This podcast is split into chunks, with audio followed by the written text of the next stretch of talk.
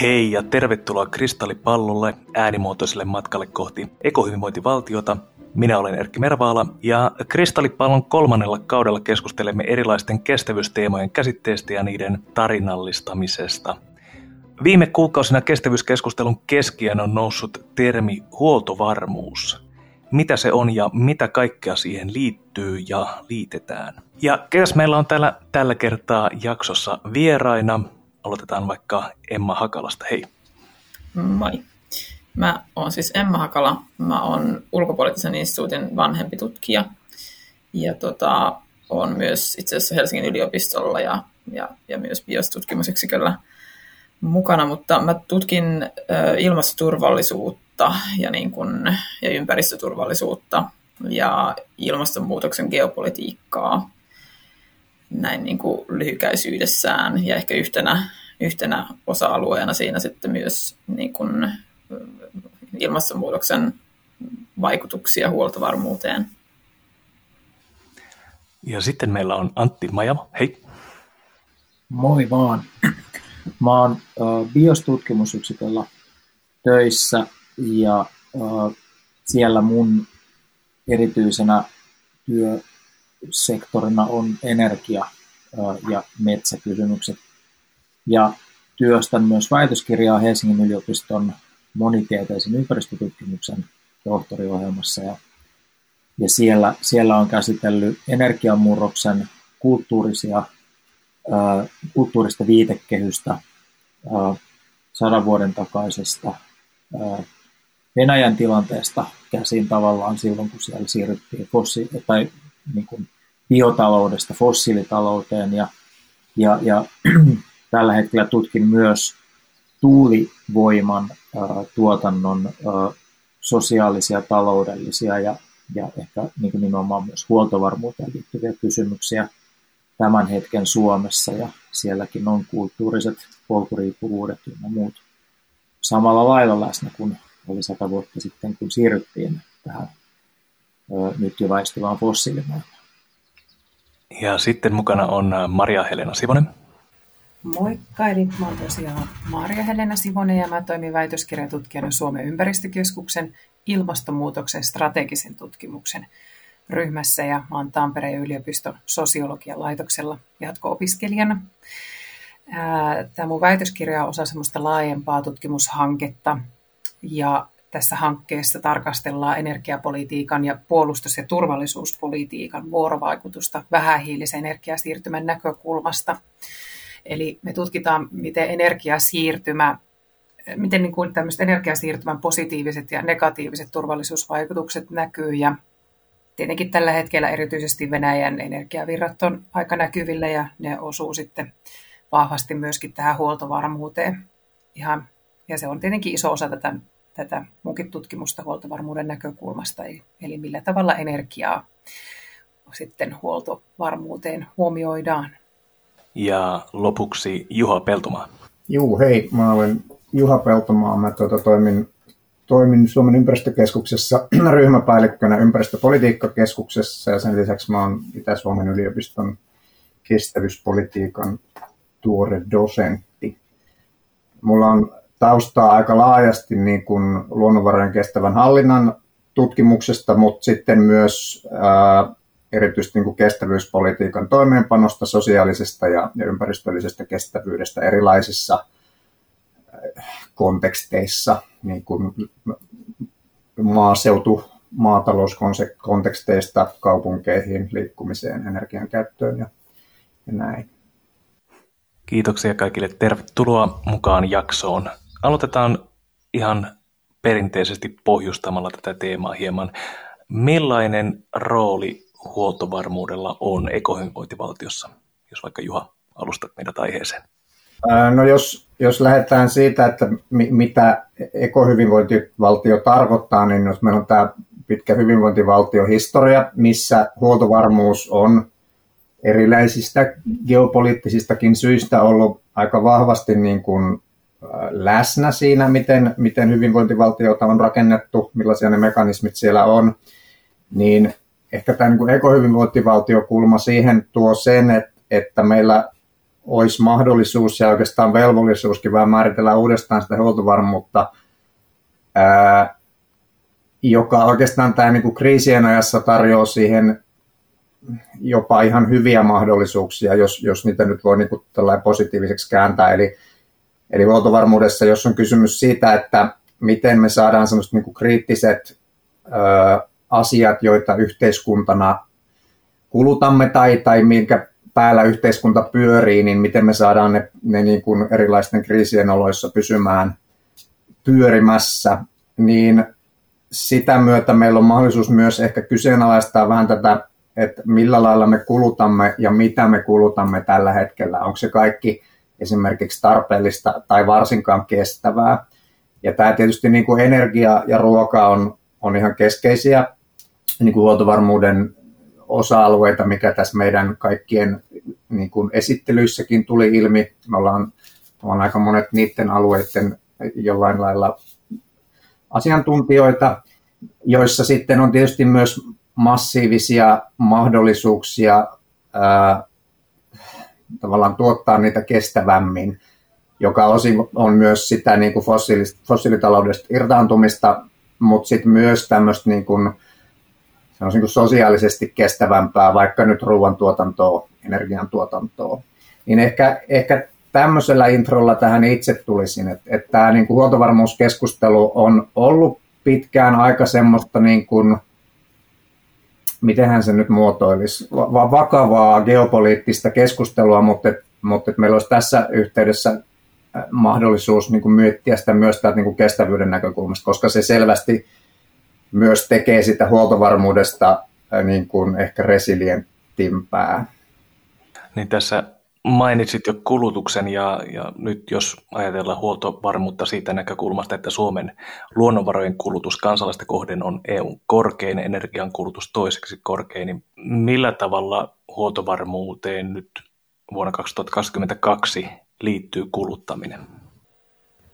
No mulla tuli tietenkin ensimmäisenä mieleen energian kuluttaminen ja sen niin kuin semmoinen ihan yksittäisen kuluttajan, mutta tietenkin myös ihan teollisuuden kuluttaminen, että sillä energian kuluttamisella ja sen sääntelyllä on aikaisemminkin pystytty vastaamaan tämmöisiin isoihin kriiseihin jo niin kuin tietenkin öljykriisi 70-luvulta lähtien ja siitä eteenpäin, että se on jo silloin ollut, mutta nyt sitten tavallaan on tietenkin tarkoitus sitten kaikenlaista energiaa ja kaikenlaisesta lähteestä tulevaa säännöstellä, että ihan yksittäisten ihmisten on niin kuin tavallaan pakko, tai voiko sanoa, että pakko, kuulostaako se vähän pahalta, on erittäin suositeltavaa, että yksittäiset ihmisetkin ajattelisivat, että milloin ne käyttää niitä energiaintensiivisiä laitteitaan esimerkiksi, mikä on ehkä semmoinen asia, että me ei olla ehkä suomalaiset on siihen jollakin lailla tottunut, mutta kyllähän siis monessa muussa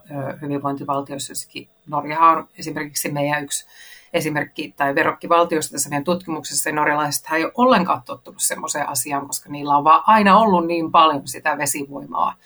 Mutta nyt kun ne tietenkin on sitten osallisena tähän niin kuin pohjoismaisissa markkinoilla, niin sitten siinä tulee semmoisia kysymyksiä, että miksi norjalaisten ei pitäisi säästää energiaa, mutta suomalaisten vaikka pitäisi säästää. Niin kuin tämmöisiä ylirajallisia kysymyksiä kanssa.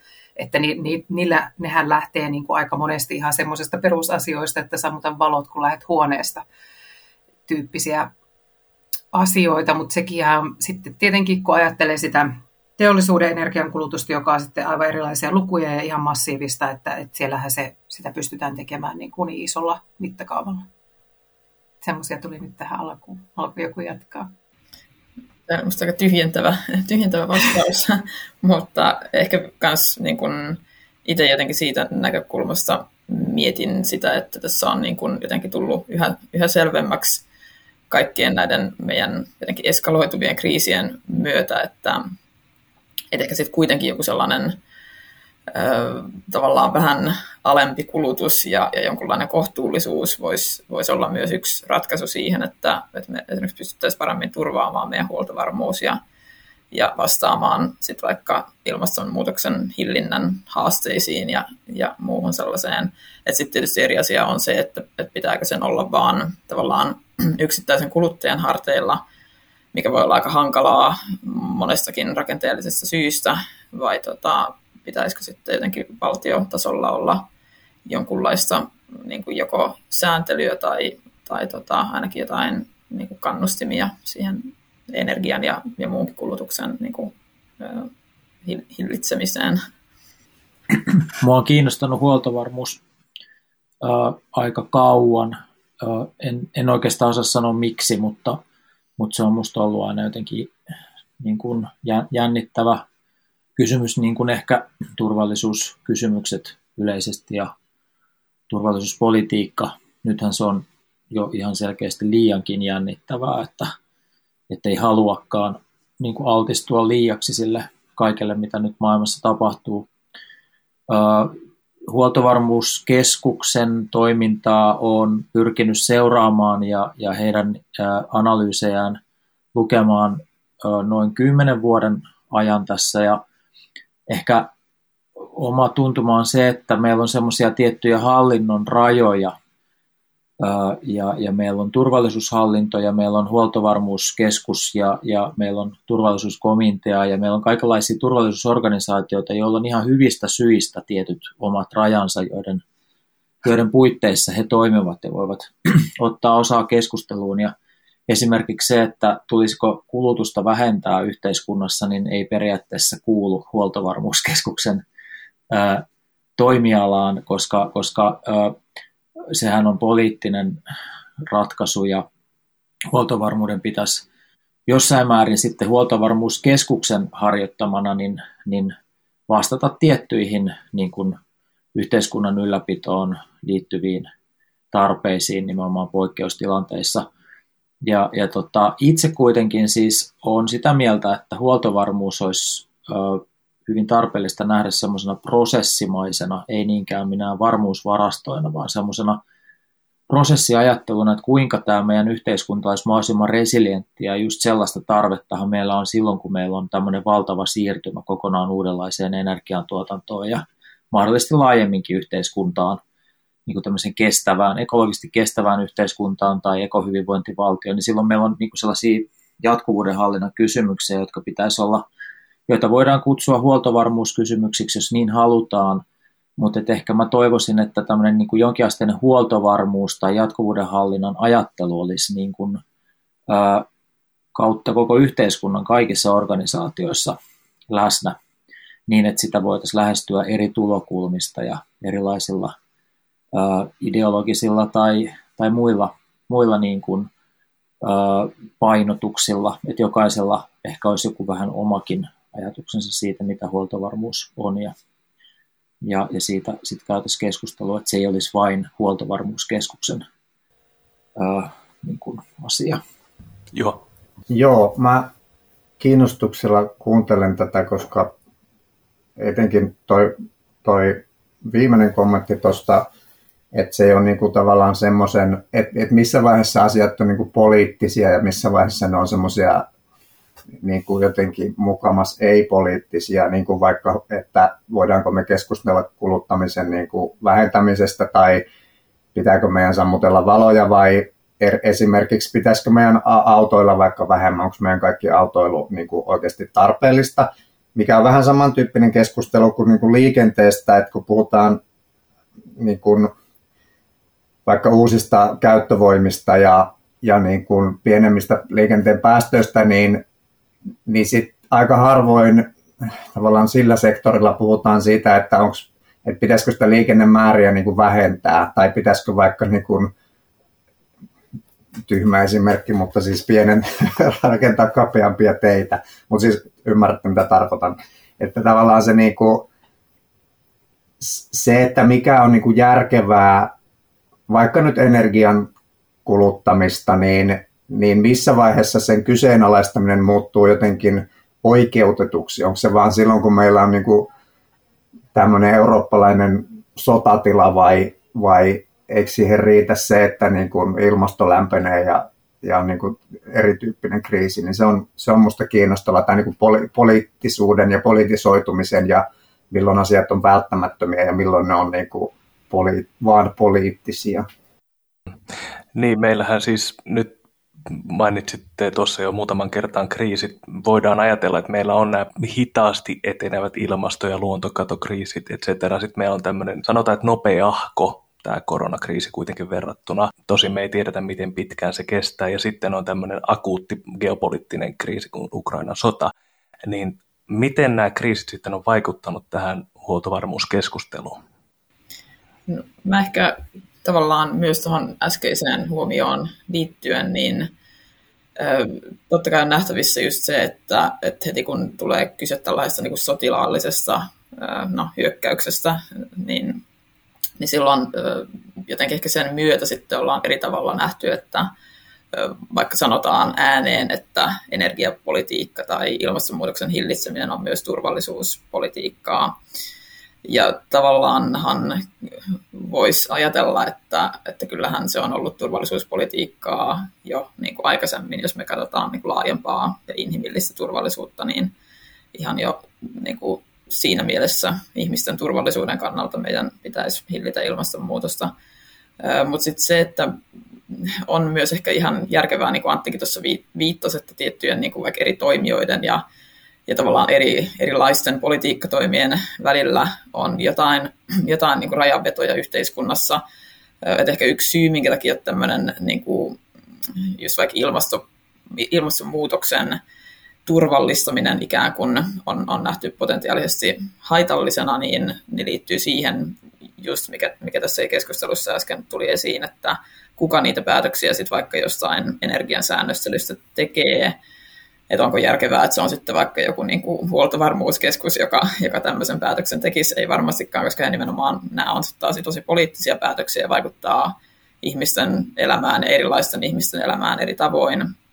Eli siinä mielessä on tärkeää, että näissäkin kysymyksissä, jotka nyt sitten alkaa jotenkin niin kuin määrittyä jotenkin turvallisuuskysymyksiksi, niin niissä silti pystyttäisiin käymään sellaista niin kuin avointa ja demokraattista keskustelua, mikä ei sitten taas välttämättä ollut sellainen niin kuin normaali turvallisuuspolitiikan niin kuin ilmentymä, mutta mä ehkä itse ainakin näkisin, että meidän pitäisi jollain tavalla ehkä pystyä hyväksymään se, että on sellaisia turvallisuuskysymyksiä nykyään, jotka meidän pitää pystyä ottamaan huomioon ja joilla meidän pitää tehdä jotain ja mahdollisesti turvallisuusviranomaisten esimerkiksi pitää osallistua tähän, mutta niiden suhteen silti pystytään sitten käymään sellaista niin kuin avoimempaa keskustelua ja ymmärtämään, että ne on myös poliittisia kysymyksiä, eikä niin, että suljetaan ne asiat tavallaan sinne turvallisuussektorille jotenkin niin kuin täysin sellaiseksi vaihtoehdottomiksi. Maria ensin ja sitten Antti. Joo, mä oon kyllä ihan just, nostit kyllä niin hyvän pointin, Emma, tuosta justiinsa, että eihän sitä asioiden sivuuttamista voi laittaa tai niitä asioita ei voi laittaa sen turvallisuuden verhon taakse, että nyt vaan osa hyvin pieni eliitti yhteiskunnasta voi päättää näistä asioista. Ja sitten just tämä, että voiko sitä sitten politisoida sitä asiaa, että suomalainen yhteiskuntahan on aika monella tasolla kuitenkin semmoinen, että mikä nähtiin tavallaan tuon koronakriisin kanssa ensimmäisenä, että meillä ei edes tarvittu mitään valtavan tiukkoja niin kuin regulaatioita sille, että no niin, nyt pysykää kotona ja ette saa lähteä ja saatte sakot tästä ja tuosta, vaikka niistäkinhän puhuttiin, mutta suomalaiset oli niin kuuliaisia, että sitten ne vaan pysyi kotona, kun sanottiin ja niin kuin noudatti näitä ohjeita semmoisella yleisellä tasolla. Että onko sitten niin kuin pääjäämättä mun ajatukset menee siihen, että vaikka kukaan ei tavallaan määräiskään, että nyt lopettakaa sen energian tuhlaaminen ja käyttäkää sitä nyt järkevästi ja vähän ja näin. Ja vähän mihin tuo Juhakin tuossa viittasi, että kun sehän on niin ihmisten yksityiselämään liittyvää asiaa, että ja ruoka on toinen asia siinä sitten, että nyt just kyllähän me nähdään, miten tämä lihan syönti on niin hankala aihe ihmisille, että sehän on siis suorastaan aivan identiteettikysymys, että saanko syödä lihaa vai enkö saa syödä. Niin kuin tämmöisiä asioita, mutta sitten tässä sähkössä se on tavallaan ne on niin helppoja ja niin jotenkin sillain suurimmalle osalle varmaan jollakin tasolla jopa aika tuttujakin asioita se, että sitten vaan täytyy palata tavallaan semmoiseen sääntelyyn ja semmoiseen energian tuhlauksesta poispäin, jos tämä nyt, kuulostaako tämä nyt järkevältä, siis sillä, että suomalaisessa yhteiskunnassa on niin kuin ehkä mahdollista semmoinen energian säästäminen ilman valtavaa politisoitumista ja samalla siis myöskin ehkä sitten sitä turvallistamista ilman mahdollista. Antti. Joo, tästähän tulikin tosi hyvä keskustelukierros. Ja mulla niinku oma viesti ehkä oli niinku sen suuntainen, että meillä on erilaisia hallinnon tasoja ja organisaatioita, instituutioita, millä on omat tehtävänsä. Ja oikeastaan tuo huoltovarmuuskeskus, joka toimii työ- ja elinkeinoministeriön alaisuudessa, niin toki sitä huoltovarmuusajattelua leimaa sitten tämän ministeriön niin kuin, tärkeäksi katsomat prioriteetit ja se tapa, millä huoltovarmuus on organisoitu Suomessa ja mitkä on ne toiminnot, jotka katsotaan kriittiseksi, niin tulee aina jostain. Ja huoltovarmuushan on Suomessa ajateltu aika, että meillä on erittäin hieno ja hyvin toimiva yritysyhteistyö, jonka kautta sitä huoltovarmuutta on rakennettu ja meillä on paljon semmoisia niin kuin kriittisiä toimialoja ja yrityksiä, joilla on roolia siinä huoltovarmuuden takaamisessa, että se ei ole vain tämmöinen valtiojohtoinen niin kuin ajattelu tai toimintatapa. Ja joskus tuossa oli lueskellut huoltovarmuuden skenaarioita ja siellähän oli ihan kiinnostava lukea viime vuodelta, että mitä oli ajateltu suhteessa siihen, että mikä meillä on todellisuus niin kuin tällä hetkellä ja minkälaista keskustelua käydään yhteiskunnan tulevaisuudesta.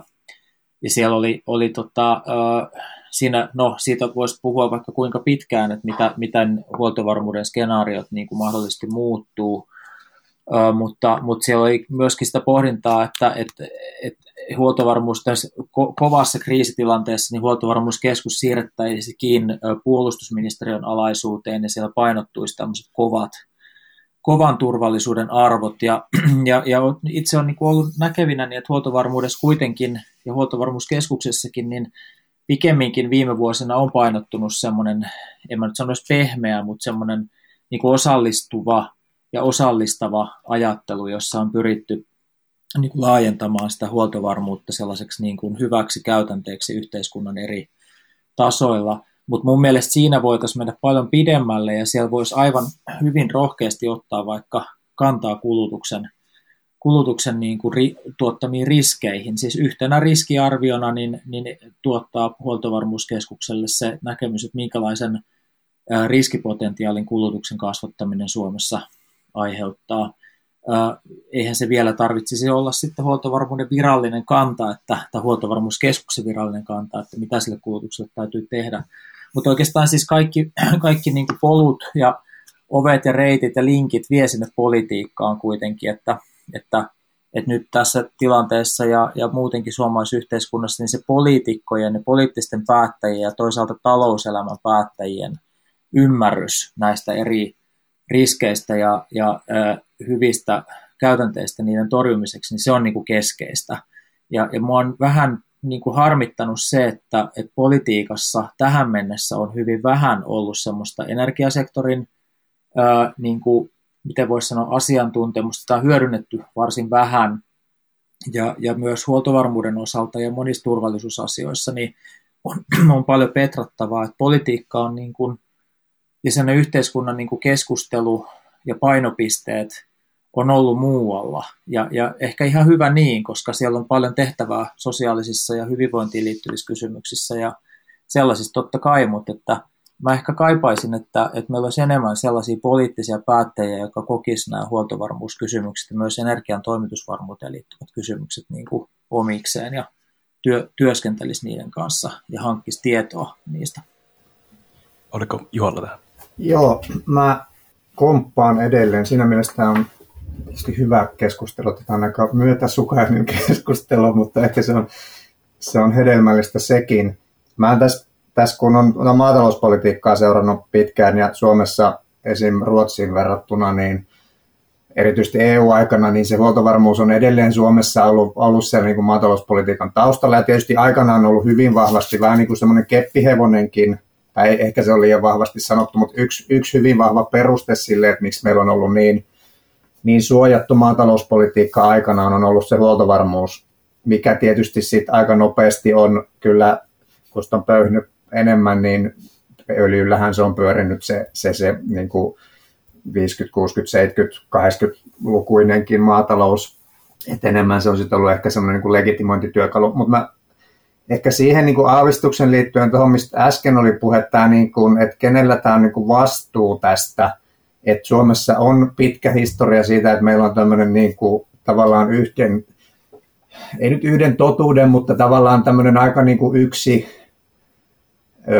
asia kerrallaan oleva, niin kuin, vaikka nyt energiapuolella, että se perustuu niin kuin tiettyihin asioihin, tai että meillä on niin kuin tiettyjä yksittäisiä teollisuuden aloja, mikä varassa seistään, mutta että esimerkiksi huoltovarmuudessa nyt vaikka tämä, vaikka nyt ihan biokaasu esimerkkinä, mikä on niin kuin hyvin voisi olla hyvin hajautettua se tuotanto, ja sitten tämä huoltovarmuuskeskustelu siinä, että miten, että onko meillä niin kuin tarkoituksena kerätä hirveitä varastoja johonkin niin kuin satamiin ja siiloihin, vai onko meidän tarkoitus enemmänkin niin kuin orkestroida tämmöistä niin kuin verkostoa, missä on kansalaisia, on yrityksiä, on tietysti valtiollisia toimijoita, mihin nyt onneksi ollaan ehkä oltu enemmän menossa, kun tämä on vähän tämmöinen verkostomaisempi, mutta tämä on musta kiinnostava tämä, niin kuin, että miten tämmöistä niin kuin hajautunutta verkostoa johdetaan ja orkestroidaan sit kriisien ajoissa, että jos se siirtyy akuuteissa kriiseissä vaikka sitten niin kuin puolustuspoliittisen sektorin alle, niin kiinnostava kysymys, jossa ei sit välttämättä ole tehty asioita ihan tällä tavalla ainakaan aina. Maria. Joo, mä halusin myös tuohon, mitä Antti sanoi, niin vähän kanssa esittää lisäkysymyksiä, ehkä joihin ei tietenkään ole varmaan just vastaustakaan, ainakaan yksiselitteistä, mutta just siitä, että kun olisi niin kuin tärkeää, että tätä huoltovarmuuskysymystä pohdittaisiin muulloinkin kuin kriisiaikoina, että eipä se ollut mitenkään kauhean mediaseksikäs aihe ennen tätä sotaa, eikä välttämättä semmoinen mitenkään, millä politiikassa kerätään pisteitä, saatikka ääniä sitten vaaleissa, niin siitä sitten tuli tietenkin semmoinen asia mieleen, että niinhän niin kuin meidän päättäjät on se pienoisyhteiskunta siellä, että minkälaisista asioista puhutaan, että onko niin kuin, ja tämä oli ehkä se niin kuin mun viesti tai semmoinen lähtökohta tähän keskusteluunkin, niin kuin aikaisemmin tätä ajattelin, että onko se sitten semmoinen, että tätä huoltovarmuuskeskustelua ja näitä asioita pitäisi jotenkin tuoda näkyvämmäksi kansalaisille ja tätä justiinsa, että me ollaan oltu tietoisia niistä varastoista varmaan niin kuin isossa, niin kuin yleisesti ihmiset on ollut tietoisia niistä turvevarastoista, että meillä on turvetta jossakin, koska se on ollut muutenkin niin iso kysymys tässä viime aikoina, että pitäisikö niistä nyt päästä eroon, mutta tietenkin nythän ne on saanut aika ristiriitaista viestiä, että nyt yritetään houkutella niitä turvetuottajia takaisin, että tuottakaa nyt kuitenkin sittenkin vielä sitä turvetta, että kuinka niin kuin tässä sitten nousee semmoiset oikeudenmukaisuus ja ihmisten identiteettikysymykset myöskin sitten ihan tämmöisen niin kuin oman elinkeinon kautta myös, vaikka edelleenkin se on aika pieni osa ihmisiä Suomessa, jotka sitä turvetta vielä tuottaa tällä hetkellä ja eikä nyt ihan hirveän iso osa ole aikaisemminkaan niinä kultavuosinakaan ollut. Mutta siitä siis ihan justiinsa tätä, että millä tavalla ja mitä te olette niin kuin mieltä siitä, miten siitä saisi niin kuin ihmisille jotenkin läheisemmän asian ja onko se tarvetta, tulisiko siitä enemmän keskustelua, tulisiko siitä demokraattisempi asia tai läpinäkyvämpi, jos ihmiset tietäisivät, mitä siellä tapahtuu, minkälaista siellä on. Ja sitten toinen pointti vielä näihin varmuusvarastoihin, että kyllähän just siitä, mitä Anttikin sanoi, musta se oli kauhean hyvin sanottu, kun sä sanoit, että huoltovarmuutta pitäisi todellakin ajatella prosessina eikä niiden varastojen kautta. Mutta just se, että kun vaikka kyberturvallisuutta ajatellaan, mikä on nyt tietenkin myös noussut otsikoihin lopultakin laajemmin tämän sodan vuoksi, että kyllähän kyberturvallisuuden kauttakin ne varmuusvarastot tulee muuttumaan, koska niitä esimerkiksi erilaisia teknisiä komponentteja tai sitten ihan niin kuin mineraaleja, joita tarvitaan näihin meidän kaikenlaisiin laitteisiin, niin nehän on suuri osa vaan Kiinan hallussa, että miten niin kuin mihin pitäisikö meillä olla niillekin isoja varastoja, että nyt löytyy tämmöistä mineraalia täältä paikkakunnalta ja täältä tätä, että miten se niin kuin toimii. Ja tämmöisiä kysymyksiä tuli nyt mieleen. Tänne ensin Emma ja sitten Antti. Joo, siis monta hyvää kysymystä ja pointtia tuli tuossa äsken Marjalta. Ja ehkä niin kuin, ainakin nyt siihen, tai itselle tuli jotenkin mieleen, että ehkä tavallaan ehkä Suomessa on kuitenkin niin kuin tunnettu jotenkin se huoltovarmuuden käsite, mutta ehkä on sitten niin kuin jotenkin liikaakin ajateltu ja ehkä annettu myös ymmärtää, että se on niin kuin hoidossa tavallaan meillä. Että Suomessa on hyvin hoidettu huoltovarmuus ja muutenkin tämmöinen seikkunekaan semmoinen konsepti, mikä välttämättä on muualla maailmassa ainakaan niin kuin ihan sellaisenaan niin kuin niin yleinen.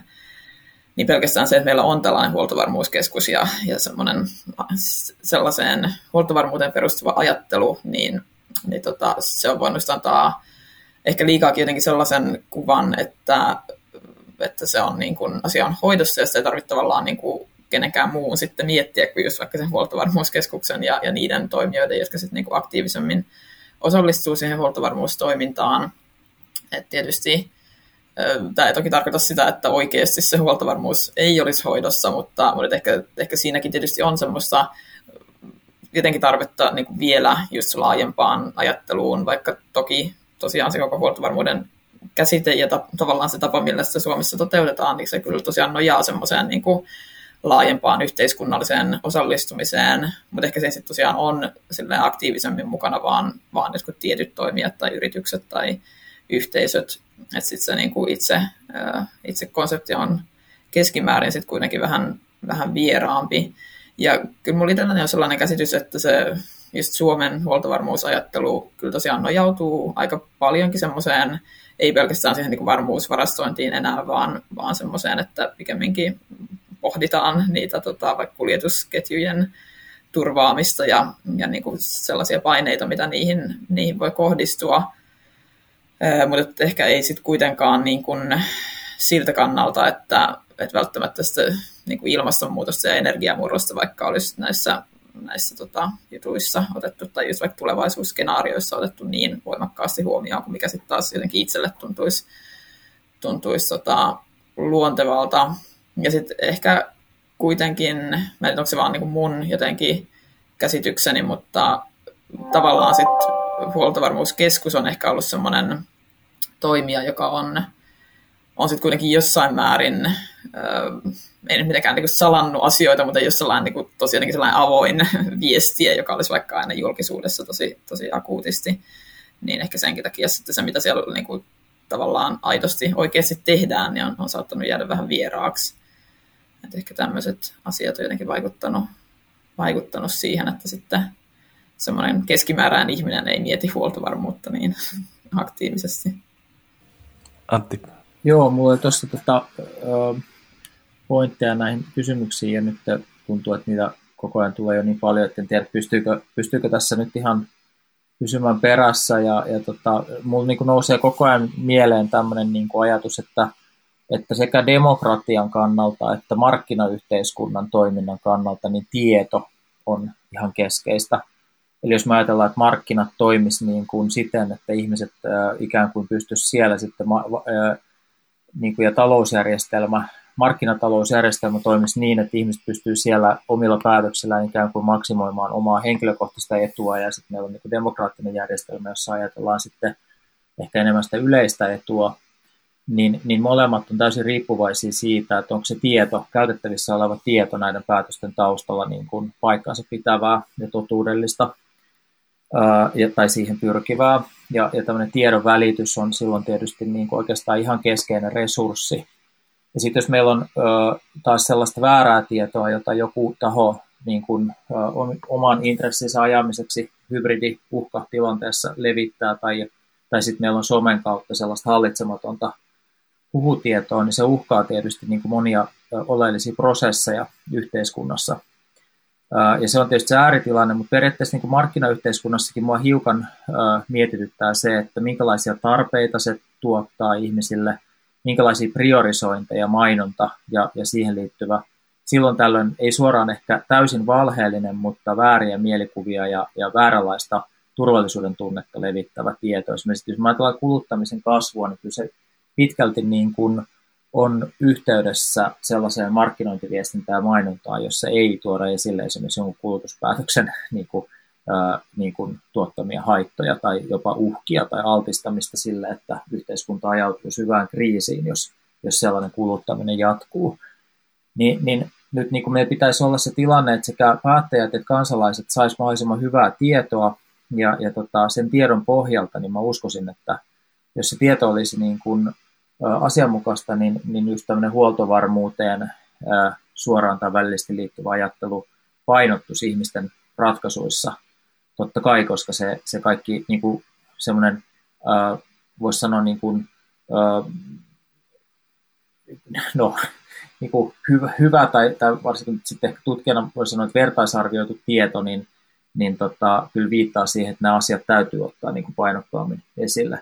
Mutta sitten meillä on niin kuin sellaisia isoja prosesseja Suomessa, jotka on niin kuin hiukan huolestuttavalla tolalla, kuten esimerkiksi puun käytön lisäämiseen liittyvä keskustelu, joka nytkin on niin kuin aika akuutti. Eli mä olin itse aika huolissani siitä, että esimerkiksi kivihiilen käytön kieltolain ympäristövaikutusten arvioinnissa todettiin, että se todennäköisesti ei johda ilmastopäästöjen vähenemiseen, koska se tullaan korvaamaan niin suuressa määrin puulla, joka sitten taas vastaavasti saattaa jopa lisätä ilmastopäästöjä kivihiilen käytön niin kuin siihen verrattuna. Ja se turpeeseen liittyy vähän sama. Eli sielläkin on ympäristövaikutusten arvioinnissa todettu, että se todennäköisesti korvautuu massiivisella puun käytöllä. Ja me ollaan tehty biosissa tutkimusta siitä, että mikä on se yhteenlaskettu teollisuuden vähähiilitiekarttojen puun tarve. Niin se on lähes kaksinkertainen Suomen, niin kuin sanotaan, kestävään tai puuntuotannollisesti kestävään hakkuutasoon nähden.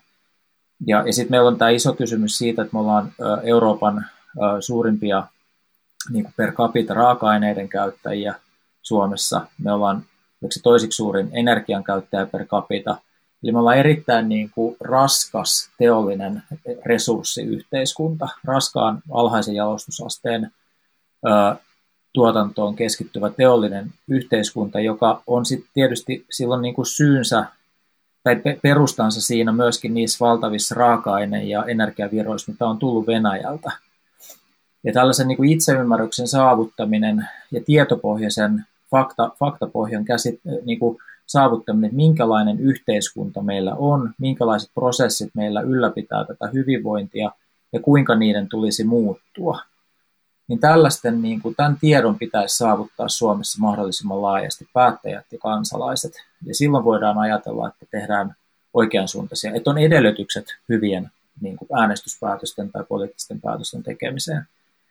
Ja silloin, jos näitä taas sotketaan esimerkiksi levittämällä väärää tietoa puunkäytön vaikutuksista tai puunkäytön mahdollisuuksista Suomessa, niin tehdään erittäin isoa hallaa sitten kokonaisturvallisuuden kannalta. Ja pidän sitä keskustelua niin kuin välttämättömänä, että me niin kuin ymmärretään, mitä se todella tarkoittaa, jos 100 terawattituntia venäläistä tuontienergiaa korvataan mahdollisimman pitkälle kotimaisin lähteen. Millä tavalla mitkä ne tuotantomuodot on, jotka siinä oikeasti niin kuin on käytettävissä, ja mitä sellaista, mitä me luullaan, että meillä on, niin meillä ei olekaan, kuten esimerkiksi se puumäärä, joka ei, meillä ei ole mitään mahdollisuuksia korvata venäläistä energiatuontia puulla, omalla puulla. Ja tässä varmaan just se ristiriita myös tämän omavaraisuuden ja huoltovarmuuden välillä, ja sitten vielä se kestävyysnäkökulma siihen päälle.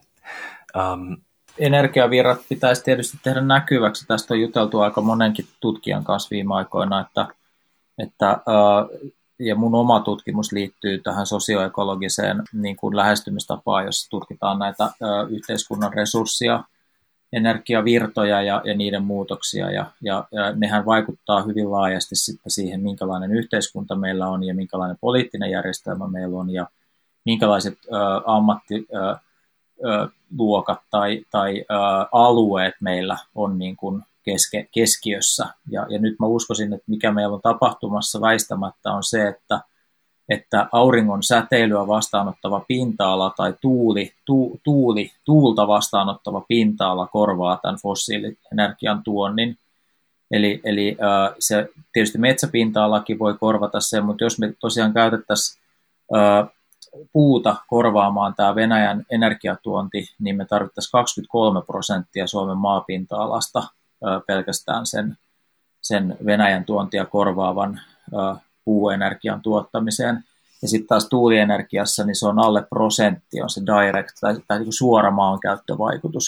Toki sitten maisemavaikutus huomioiden, niin siltikin se on niin kuin noin 6 kertaa pienempi kuin sitten perinteisellä bioenergian tuotannon eli metsän kasvatuksen avulla. tuotetulla energialla. Ja tämmöiset niin kuin erot näiden energiavaihtoehtojen välillä olisi kauhean tärkeää tuoda näkyväksi, jos energiasta puhutaan. Mutta sitten maankäyttö toki, maanviljelys, ruoantuotanto, nämä on kaikki niin kuin asioita, jotka viittaisivat, että enemmän painopistettä pitäisi siirtää sinne kaupunkien ulkopuoliseen maaseutuun ja sen prosessien vaalimiseen. Keskustellaan seuraavaksi hieman huoltovarmuuden tarinallisuudesta. Minkälaisin sanankääntein tarinoin me ollaan keskusteltu huoltovarmuudesta Suomessa? Miten sitä niin kuin aiemmin keskustelussa nousi esiin? Millä tavalla se ymmärretään ehkä kansan kesken? Ja toisaalta onko jotain tabuja? Onko jotain tabuja, josta ei haluta puhua huoltovarmuudesta keskustellessa? Kuka haluaa avata? No mä voin vaikka sitä avata tuolla. Maria. Joo. Tuolla Venäjän kaupalla, eli justiinsa niin kuin meidän tutkimuksenkin puitteissa tietenkin se on tullut aika vahvastikin esille, että me tehtiin esimerkiksi näitä aineista haastatteluja energia- ja turvallisuusasiantuntijoiden keskuudessa Suomessa ja sitten meidän verrokkimaissa Virossa, Norjassa ja Skotlannissa kautta Iso-Britanniassa. Ja tämä oli ennen Ukrainan sota, ennen kuin Venäjä hyökkäsi Ukrainaa, ja siellähän siis Suomen haastatteluissa tulee hyvin selkeästi esille tämä jo aikaisemminkin tietenkin tiettyä asiaa, että semmoisella virkamiestasolla Venäjän kauppa on ollut vain bisnestä ja se ei liity turvallisuuspolitiikkaan eikä sitä sillä tavalla huomioida, vaikka totta kai kyllähän siis ihan Suomen siis turvallisuus analyysissä ja näissä strategioissa mainitaan myös Venäjä uhkana, mutta niitä ei ole eksplisiittisesti yhdistetty toisiinsa ennen tätä asiaa. Ja sitähän me ollaan vaikka meidän tutkimuksen tiimoilta kritisoitu myöskin, että tässä on aikamoinen niin kuin semmoinen ainakin julkisessa keskustelussa oleva harmaa alue, jota ei varmaan kannattaisi olla, mutta nyt se ongelma on sitten poistunut ja tullut toisenlaiseksi toisin sanoen. Niin se on varmaan semmoinen, mistä ei ole saanut hirveästi puhua. Ja sittenhän myöskin oli kauhean kiinnostavaa, että näitä poliitikoita, jotka tätä asiaa on kuitenkin halunnut energiaa ja Venäjän kauppaa ja turvallisuutta yhdistää toisiinsa, niin he on nyt sitten saanut julkisuudessa myöskin sanoa, että kuinka tavallaan heitä kohdeltiin jopa huonosti ja piettiin niin kuin vähän hulluina, että äläkä nyt nui sanoko, että hän te nui voisi sanoa ennen kuin Venäjä hyökkäsi. Ja nyt he on saanut sitten sanoa julkisuudessa, että niin, no, mutta kyllähän me tätä yritettiin sanoa jo aikaisemmin, että se on ihan kiinnostava myöskin, että kyllähän niin kuin, muakin on, niin kuin, kun mä oon puhunut vaikka tästä asiasta ja pitänyt esitelmiä, jossa meidän aineistosta suoraan nousseena uhkana on Venäjä, niin mäkin olen saanut semmoisia kommentteja, että miten sä kehtaat puhua Venäjästä tuolla lailla, että miten sä kehtaat laittaa noihin dioihin sen noin monta kertaa, että Venäjä on uhka. Mutta eihän siinä voi vastata, että ei tämä ole mun mielikuvitusta, vaan tämähän nousee meidän aineistosta. Mutta nythän sitten kukaan enää sitä kritisoi, että se on ollut semmoinen mielenkiintoinen pointti.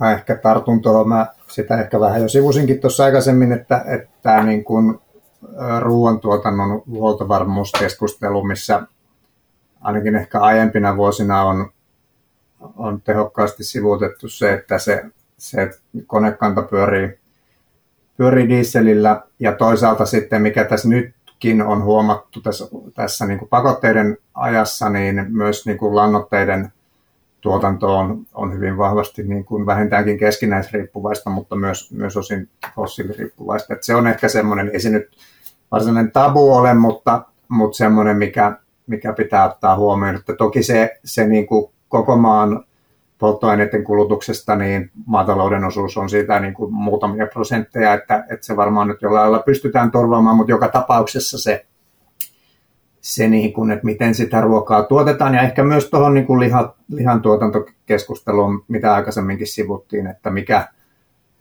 mikä on tavallaan missäkin ajoissa normaalia kulutusta, ja pitäisikö sitä miettiä niin kuin uudestaan, että mihin ne panokset sitten laitetaan. Toki Suomen niin kuin olosuhteissa myös viljan siis kuivaaminen, joka tapahtuu pääasiassa polttoöljyllä, eli sekin niin kuin ajatus siitä, että sitä vaan kasvatetaan sitä ruokaa siellä pelloilla ja sitten se tulee sieltä maagisesti lautaselle, niin kyllä siinä tarvitaan niin kuin fossiilisia polttoaineita aika monessa vaiheessa edelleen, niin tämmöinen. tabuhtava aihe, ei nyt ehkä suoraan tabu.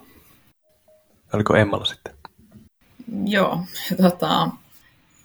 mä oon ehkä itse kanssa miettinyt sitä, että missä määrin meidän niin kun, huoltovarmuus on mahdollisesti joltain muulta pois. Tai niin kun, että jos me keskitytään tavallaan vaan Suomen näkökulmasta turvaamaan oma huoltovarmuutemme ja niin kun, tiettyjen tuotteiden tai materiaalinen saatavuus, niin missä määrin meidän pitäisi kuitenkin tarkastella myös just niitä niin kuin tuotantoketjuja, niiden tavallaan eettisyyttä ja kestävyyttä niin kuin kaikin tavoin.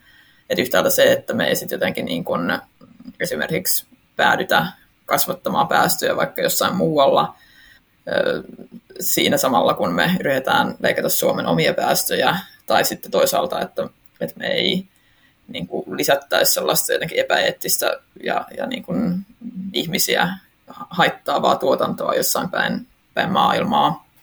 Ja ehkä nämä on jotenkin tavallaan ehkä totakin kysymystä tuo kuitenkin näkyväksi, jos nyt tämä niin kuin Venäjän energiakysymys tai se, että minusta on ollut tosi niin kuin tehokas esimerkki siitä, että me ei ihan hirveästi ole ajateltu aikaisemmin, että mistä se meidän energia ja monet muut tällaiset ihan niin kuin yhteiskunnan perusasiat meille tulee ja että minkälaisia sitten niin kuin lieveilmiöitä ja seurauksia näillä tällaisilla tietyillä riippuvuuksilla voi olla joko meille itsellemme tai sitten ihmisillä muualla maailmassa. Mä oon kyllä paikallistanut sellaisia asioita, mistä on vähän hankala keskustella ja huoltovarmuusasetusta on muutettu viime vuosina moneenkin kertaan eri hallitusten toimesta. Ja se ikään kuin markkinaehtoisuus tai markkinalogiikan ylläpitämisen tarve on korostunut vuosi vuodelta. Eli ajatellaan, että tämmöinen toimiva markkinatalous on huoltovarmuuden perusta. Ja mä ymmärrän sen erittäin hyvin, koska mä kyllä itsekin kannatan markkinataloutta, mutta mun mielestä periaatteessa nyt kyllä on tullut esille sellaisia uhkakuvia, jotka voi kriisiytyä niin rajusti, että me tarvitaan myös ymmärrys siitä, miten yhteiskunta toimii silloin, kun markkinat eivät toimi. Ja sitten meillä on myöskin sellaisia prosesseja, kuten tämä kulutuksen vähentämisen tarve ja oikeastaan nimenomaan ilmastopäästöjen riittävän vähentämisen välttämättömyys, joka ei tule onnistumaan markkinaehtoisesti. Siitä on niin laaja konsensus jo, että me tullaan, tai ei siitä oikeastaan enää ole keskusteluakaan. Me tullaan tarvitsemaan säätelyä ja EUhan sitä meille tarjoilee ja Suomi itsekin säätelee itseään ja se on niin kuin yhteiskunnallista poliittista säätelyä, johon markkinat sitten sopeutuu ja iso osa markkinatoimijoista myöskin katsoo sitä ihan hyvällä, että kun on hyvät pelisäännöt ja ne on pitävät ja ne on kauaskantoiset, niin silloin on hyvä tehdä bisnestä. Mutta että tämä niin kuin ikään kuin tämän ympäristökriisitilanteen hoito kokonaisuudessaan, niin kyllä se kytkeytyy siihen huoltovarmuuteen, mutta me ei olla vielä niin kuin löydetty sitä tapaa keskustella siitä ihan niin kuin riittävästi, että miten tämä turvallisuussektori tai huoltovarmuussektori kytkeytyy tähän ilmastosektoriin. Tämä näkyy muun muassa siinä, että tuulivoimaa lisätään yhden ydinreaktorin verran vuodessa tähän asti, ainakin pari vuotta mennyt näin, ja nyt se kasvaa niin, että me saadaan Olkiluodon, niin kuin Olkiluoto kolmosen verran tuulivoimaa joka vuosi, ja se saattaa kasvaa sit siitäkin vielä isommaksi, eli se on selvästi niin kuin ylivoimaisesti isoin energiasektorilla kasvava niin kuin tuotantomuoto, mutta sitä ei ole kytketty oikeastaan juuri millään tavalla tähän niin kuin tavanomaiseen energiasektoriin. Se kasvu tapahtuu ikään kuin sen tavallisen tähän asti sen energiajärjestelmän ulkopuolella aika hallitsemattomastikin niin, että joku kunta saattaa vaan tehdä ratkaisun, että he kaavoittavat sinne 100 tuulivoimalan puiston, tai sitten he päätyvät, että ei onnistukaan. Ja tässä on niin kuin sähköverkko tiukilla, tässä on koko energiajärjestelmä aika tiukilla, ollaan aika sattumanvaraisessa tilanteessa. Ja tästä syystä niin kun Mä ajattelisin, että tuulivoima olisi kuitenkin enemmänkin tämmöinen energiasektorin päästöjen vähentämiskeino kuin itse asiassa semmoinen itsenäinen energiantuotannon ratkaisu. Eli, ja tällä mä tarkoitan sitä, että yksi tabu, mikä meillä on energiasektorilla pohdittavana, on se, että meidän pitäisi ylläpitää myöskin sitä vanhaa kapasiteettia tai jotain kapasiteettia, jolla me tasataan se massiivinen tuulivoimatuotanto ja joka on käytettävissä poikkeustilanteessa. Nyt me ollaan täysin niin oikeastaan Ruotsin energiaa tai sähköntuonnin varassa, sillä tasataan tämä tuulivoimatuotanto. Ja kun tiedetään, että Ruotsikin kohtaa tässä haasteen ja tarvitsee itse sähköä mahdollisimman paljon, niin meidän pitäisi niin kuin osata ajatella oikein, että me niin kuin pidettäisiin myös semmoista ikään kuin vanhaa kapasiteettia käyttövalmiina ja käyttökunnossa, tai lisättäisiin sellaista nopeasti käyttöön otettavaa joustavaa kapasiteettia sähköverkkoon, vaikka se aiheuttaa kustannuksia. Tämä niin kuin, että markkinataloudessa kaikki halutaan vetää aika tiukille ja kustannukset karsia, niin nyt meidän täytyisi ehkä ajatella, että siellä ruoantuotannossa, energiantuotannossa ja monissa muissa kohdissa me tarvitaan niin kuin sellaista joustovaraa ja varmuus toimintaa, joka myös maksaa. Ja meidän täytyy hyväksyä se, että nämä perustarpeet tulee nyt meille vähän kalliimmaksi.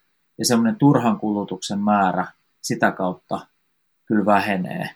Ja musta se on niin kuin ihan hyvä asia myös kulutuksen vähentämisen tarpeen kautta, mutta että ihmisten pitäisi laajasti vaan ymmärtää, että nyt meidän täytyy keskittyä näihin perusasioiden turvaamiseen ja suunnata siihen taloudellisia panoksia. Maria. Aika hyviä pointteja, Antilla. Nousee tietenkin kysymys, tai kaksi kysymystä, että mitä ne on, mikä se olisi sitten se taustalla tai se vanha järjestelmä, jonne mentäisiin, jos niin kuin tuulivoima ei nyt toimikaan sillä tavalla, kun halutaan, mistä sä äsken puhuit. Ja sitten toisaalta tässähän nousee sitten sekin kysymys, mihin kenelläkään ei ole vastausta, että kuinka kauan meidän pitää keskittyä näihin perusasioihin. Ja sitten tuli kolmantena pointtina vielä tietenkin mieleen tämä puolustusvoimat ja niiden tarve taata tutkatoiminta haluamiinsa ilmansuuntiin, joka on sitten este tälle tuulivoiman rakentamiselle tietyllä alueella. Ja ratkaisut siihen, kuka maksaa ratkaisut siihen, kaikki tämmöiset asiat. Suomessahan siitä jonkun verran puhutaan, että se ei ole ehkä semmoinen tabuasia enää, että kyllähän siitä se on niin kuin uutisissa ja ihan tehty raporttejakin siitä aiheesta, että siitä kuitenkin onneksi puhutaan jollakin lailla. Minusta se on ihan hyvä, että tämä on niin kuin ihmisten tiedossa, että miksi jollekin alueelle ei esimerkiksi saa sitä tuulivoimaa rakentaa, varsinkin kun siihen on ne taloudelliset intensiivit kunnilla maankäytön puolesta sitten mukana. Ja taas tuli vertaus mieleen tuonne Norjaan, jossa tätä asiaa ei hirveästi käsitellä mitenkään julkisuudessa, että siellä on samanlaiset tarpeet taata tuulivoimaa, puolustusvoiman tarpeet siihen tutkatoimintaan, mutta se ei ole mitenkään semmoinen yleinen puheenaihe siellä käsittääkseni, näin olen ymmärtänyt. Mutta siinä oli kaksi kysymystä Antille siis myös. Joo, no se puolustusvoimien tutkakysymys on mun ymmärtääkseni kyllä sellainen, että varsinkin tämän uuden, tai ei tämä nyt uusi tilanne, mutta uhkatilanteen niin kuin, ikään kuin eskaloitumisen takia, niin en usko, että edes itäisissä maakunnissa kukaan haluaa riskeerata vähäisessäkään määrin sitä tutkavalvontaa niillä tuulivoimaloilla. Ja siihen liittyy myös se kysymys, että ne ei voi todennäköisesti olla ihan rajan pinnassa nämä tutka-asemat, koska se olisi silloin niin kuin itsessään jo hankaloittaisi niiden puolustamista, joten niiden täytyy sijaita niin kuin riittävän kaukana sisämaassa, jolloin sitten se varjostuskeila ja alue on aika iso, eli ehkä siihen ei kannata niin kuin siihen kinasteluun käyttää liikaa aikaa ja panoksia, vaan rakentaa sitä tuulivoimaa sinne, mihin sitä sujuvasti pystytään rakentamaan. Mutta sitten siellä taas täytyy huolehtia siitä sosiaalisesta hyväksyttävyydestä nimenomaan myöskin kehittämällä keinoja, joilla paikalliset yhteisöt ja kylät ja kunnat saa tuloja ja työllisyyttä niistä hankkeista paljon nykyistä enemmän, niin siihen ei ole panostettu oikeastaan juuri yhtään tämmöiseen niin kuin tuulivoiman aluekehittämiseen. Ja ja tuulivoimatyöllisyyden kehittämiseen. Meillähän puuttuu tuulivoima-alan koulutus Suomesta oikeastaan tällä hetkellä kokonaan, mikä on aika hurjaa, kun ajatellaan, että 10 miljardien tuulivoimainvestoinnit on jo muutenkin ollut tulossa, ja todennäköisesti tämä uusi tilanne nyt sitten vaan kiihdyttää niitä, että paljon on tekemistä siinä niin kuin niiden uuden energiamurrokseen liittyvän kehittämistoiminnan parissa. Tästä on paljon puhuttu nyt tästä niin kuin erilaisista hajautetuista ratkaisuista, mikä selvästi on se, mihin ollaan jo menty ja menossa edelleen. Toisaalta sitten tästä niin kuin markkinaehtoisuudesta ja verkostoista, mutta mä tartun ehkä tuohon, mitä Antti sanoi tuosta, että pitäisi ylläpitää sitten tiettyjä ehkä kalliita ja tavallaan ei-kriisitilanteissa turhia järjestelmiä, tai ei siinä mielessä turhia, että ne on sitä varautumista, mutta että siinä on varmaan niin kuin ihan merkittävä jotenkin ajatteluero, että ajatellaanko me asioita niin kuin puolustuspoliittisina investointeina, vai ajatellaanko me niitä jonain niin kuin vaikka nyt energiamarkkinoiden toimintana ja tämän tyyppisenä, että eihän se niin kuin puolustusvoimien investoinnit esimerkiksi, nehän on niin kuin siinä mielessä tavallaan turhia, että niillä toivottavasti ei tule olemaan ikinä mitään tarvetta, mutta ne täytyy silti tehdä. Et samalla tavalla nämä niin kuin tämmöiset ehkä tuulivoiman tasaamista tai jotkut vanhat järjestelmät, joita kannattaa ylläpitää, niin ne pitäisi ehkä ajatella tämmöisinä niin kuin sillä lailla investointeina eikä tämmöisinä niin kuin turhina pääoman seisottamisina, niin että se legitimaatio pysyisi niillä.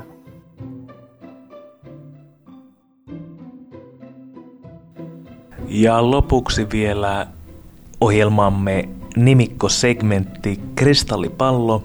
Miten käsitämme huoltovarmuuden tulevaisuudessa? Ja ensimmäisenä kristallipalloon katsoo Emma.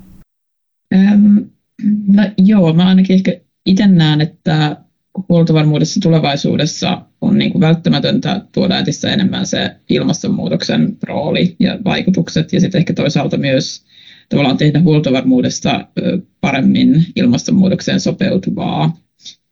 Eli tämä tarkoittaa ehkä myös sellaista niin kuin niiden ilmastonmuutoksen vaikutusten parempaa ennakointia, mikä nyt tällä hetkellä ei välttämättä ole vielä ihan sillä tasolla, mikä niin kuin hyödyttäisi meitä ehkä yhteiskuntana jotenkin enemmän.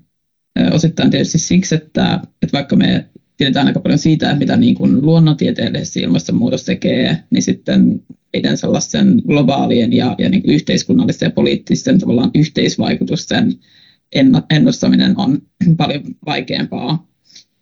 Mutta kyllä mä näkisin, että jollain sellaisella systemaattisella ja niin kuin jatkuvalla ennakoinnilla se on ihan mahdollista. Ja jos se sitten yhdistetään tavallaan siihen huoltovarmuusnäkökulmaan, niin silloin meillä on paljon paremmat edellytykset tavallaan sopeutua niihin tulevaisuuden kriiseihin. Ja sitten ehkä toisena tähän liittyvänä huomiona se, että meidän muutenkin tosiaan pitää sopeutua elämään tavallaan sellaisessa maailmassa, jossa on jatkuvia jotenkin niin kuin kroonisia ja yhtä aikaa päällä olevia kriisejä, jotka voi olla myös hyvin erilaisia. Eli meillä täytyy olla niin kuin huoltovarmuudenkin näkökulmassa keinoja sitten sopeutua erilaisiin kriiseihin ja hallita niitä paremmin. Ja myös tosiaan niin kuin pystyä ikään kuin diilaamaan niiden kanssa yhtä aikaa. Ja ehkä jotain tästä nyt ollaan sitten tämän pandemian myötä ja myös tämän Ukrainan sodan myötä opittu. Ja niitä oppeja varmaan sitten pitäisi entistä enemmän soveltaa just tulevaisuutta ajatellen. Mutta ehkä niin kuin noilla opeilla jo päästään taas vähän parempaan huoltovarmuuteen. Ja seuraavaksi Maria, miltä sinun kristallipallossa näyttää?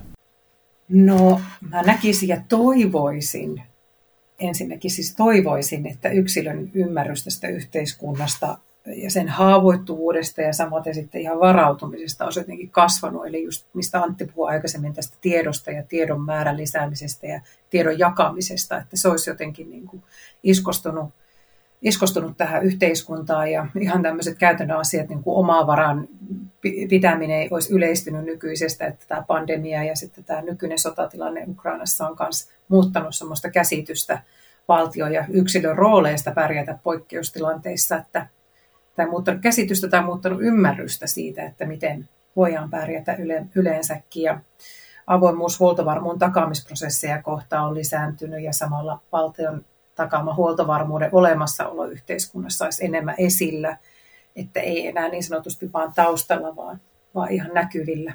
Ja tämän ajatuksen takana olisi siis, että tulevaisuudessa yhteiskunnan resilienssi olisi kasvanut sitten kestämään paremmin tämmöisiä shokkeja.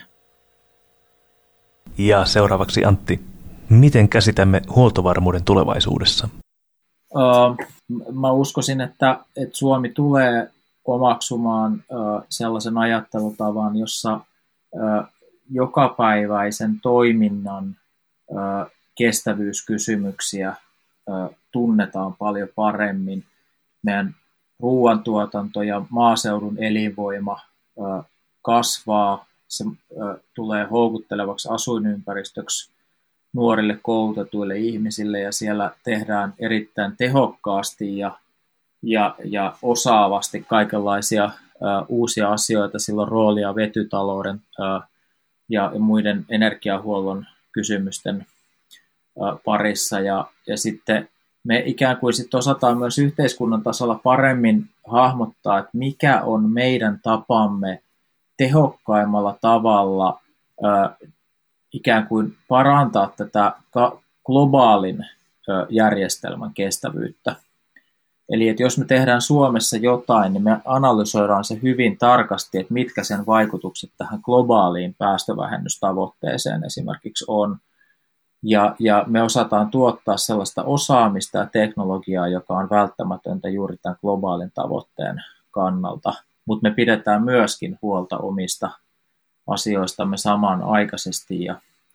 Ja keskeisenä mä näen tämän kaupunkien ja maaseudun välisen työnjaon muuttumisen sellaiseksi, että me ymmärretään, että kaupungit ei kauaa pysy elossa ilman sitä maaseudun tuottamaa ruoka- ja energia- ja materiaalivirtaa.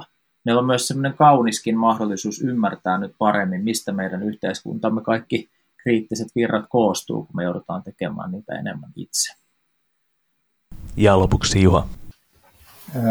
Mä olen samoilla linjoilla ja ehkä kaaran tuohon, mistä aloitin, että jos ekohyvinvointivaltio rakentuu tämmöisen niin kuin hyvänä ja yhteisenä koetun hyvinvointivaltion niin kuin päälle ja kääntää sitä niin kuin kestävämpään suuntaan, niin samalla lailla tämä niin kuin huoltovarmuus, millä on Suomessa hyvin pitkä historia, siis lähtien niin katovuosista ja sitten tietysti niin kuin 1900-luvun erilaisista kriiseistä ja niihin varautumisesta, niin samalla lailla se niin kuin hyvä huoltovarmuus, jotenkin ajattelu ja varautuminen, niin kääntyy entistä kestävämmäksi sekä sen niin kuin kuluttamisen ja tuotannon ekologisen kestävyyden näkökulmista, niin kuin tässä jo kuultiin, mutta sitten myös tämmöisen niin kuin osallisuuden ja omistajuuden niin kuin kautta, että me ihmisinä ja kansalaisina, kuntalaisina koetaan myös tämä puoli niin kuin yhteiskunnan toiminnasta omaksemme, joka sitten niin kuin todettu, niin kasvattaa myös sitä resilienssiä, että se ei ole vaan joku virasto jossain, joka sitä hoitaa, vaan meillä on jollain lailla kaikilla niin kuin ymmärrys ja ehkä vastuukin siitä.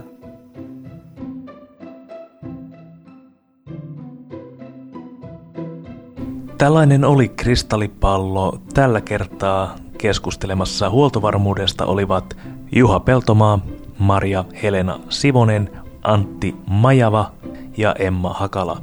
Kaikki aikaisemmat Kristallipallon jaksot löytyvät Apple Podcastsista, Spotifysta, SoundCloudista ja tietenkin Orsi-hankkeen verkkosivuilta eco-welfare.fi kautta Kristallipallo. Palautetta Kristallipallo-podcastiin voitte lähettää osoitteeseen orsi@syke.fi. Orsi-hankkeen matkaa kohti ekohyvinvointivaltiota voi seurata Twitterissä @orsistn, kotisivujemme kautta eco-welfare.fi ja tilaamalla uutiskirjeemme. Ensi jaksossa Kristallipallossa keskustellaan datan luontosuhteesta. Minä olen Erkki Mervaala. Hei hei!